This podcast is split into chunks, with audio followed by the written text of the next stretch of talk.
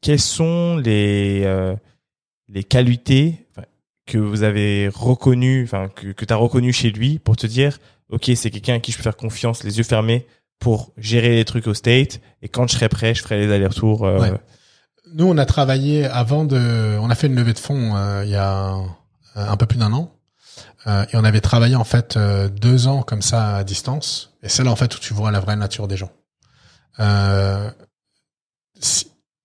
Quand tu as une personne qui est un ami et ensuite tu fais du business, normalement sous six mois tu es capable de voir s'il y a un problème ou pas. Et en fait, pendant les six premiers mois, on avait travaillé euh, en plus de nos boulots, donc ça nous dérangeait pas, que ça aille pas vite, etc. Le jour où on a quitté nos tafs, Nico Mmh. lui bossait chez JP Morgan. Moi, je bossais chez Coty. On avait des très gros salaires. Et donc, du coup, quand tu perds tout du jour au lendemain et t'en arrives à pas te payer, euh, c'est là où, en fait, du coup, la pression du business devient plus importante. Et, euh, et on a réussi à bien se calibrer sur les six premiers mois. On a eu des, des coups de gueule tous les deux, trois mois. Euh, mais c'était des coups de gueule qui étaient très... euh, Pratico-pratique sur le business, C'était- technique. Et puis, c'était très cash aussi. Nico est très cash, moi je suis très cash. Euh, et, et ça nous aidait aussi à nous calibrer. Comprendre les façons de travailler de l'un, comprendre les attentes de l'autre, savoir où est le, le gap et où est l'écart. Et donc ça nous permet soit de rebasculer une responsabilité d'une personne à l'autre, euh, ou soit en fait de se dire bon bah tiens là-dessus là on a un gap, on va travailler ensemble là-dessus et au moins on est très clair. Hmm. Ce qui se passe euh, de temps en temps, c'est que les cofondateurs en parlent pas. Euh, ça reste trop longtemps, ça éclate, et, euh, et quand ça éclate, c'est souvent le, le point de non-retour a été atteint en fait. Donc nous, on n'a jamais Mm. eu cette chose-là. Et on arrive à se calibrer euh, aussi bien sur les choses qui sont euh, bien faites et mal faites, mais aussi toujours s'assurer tous les six mois que sur la vision finale, on est, on est toujours en face. D'accord. Ah, ouais. Ça c'est intéressant. Et- Comment est-ce que c'est, c'est- comment ça se, ça s'exprime ça? Est-ce que c'est une réunion dans laquelle vous, c'est une réunion qui est vraiment juste sur la vision?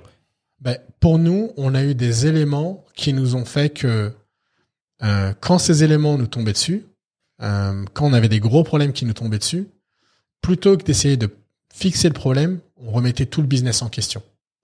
On a eu des gros problèmes de containers, où on avait des, où on a eu tiens des gros problèmes de d'entrepôt. On a dû euh, changer d'entrepôt d'urgence. On a eu un gap de euh, 50 000 dollars qui est sorti de nulle part. Et, et avec, euh, et je peux pas rentrer dans les détails. Avec Nico, on se posait la question, mais est-ce que même ça vaut le coup de, De continuer? de continuer, tu vois? Ouais. Euh, L'un touchait euh, 250 000 par an, l'autre touchait 400 000 par an. On peut avoir ses salaires aujourd'hui. Euh, après notre levée, on se touchait euh, 50 000 dollars par an de, de cette activité. C'est un gros gap. C'est un gros gap, tu vois. Et tu dis, est-ce que vraiment le jeu en vaut la chandelle? Et donc à ce niveau-là, tu te reposes toujours la question. Tu dis, bon, ben, qu'est-ce qu'on voit à 6 mois? Qu'est-ce qu'on voit à 12 mois? Et c'est quoi le endpoint?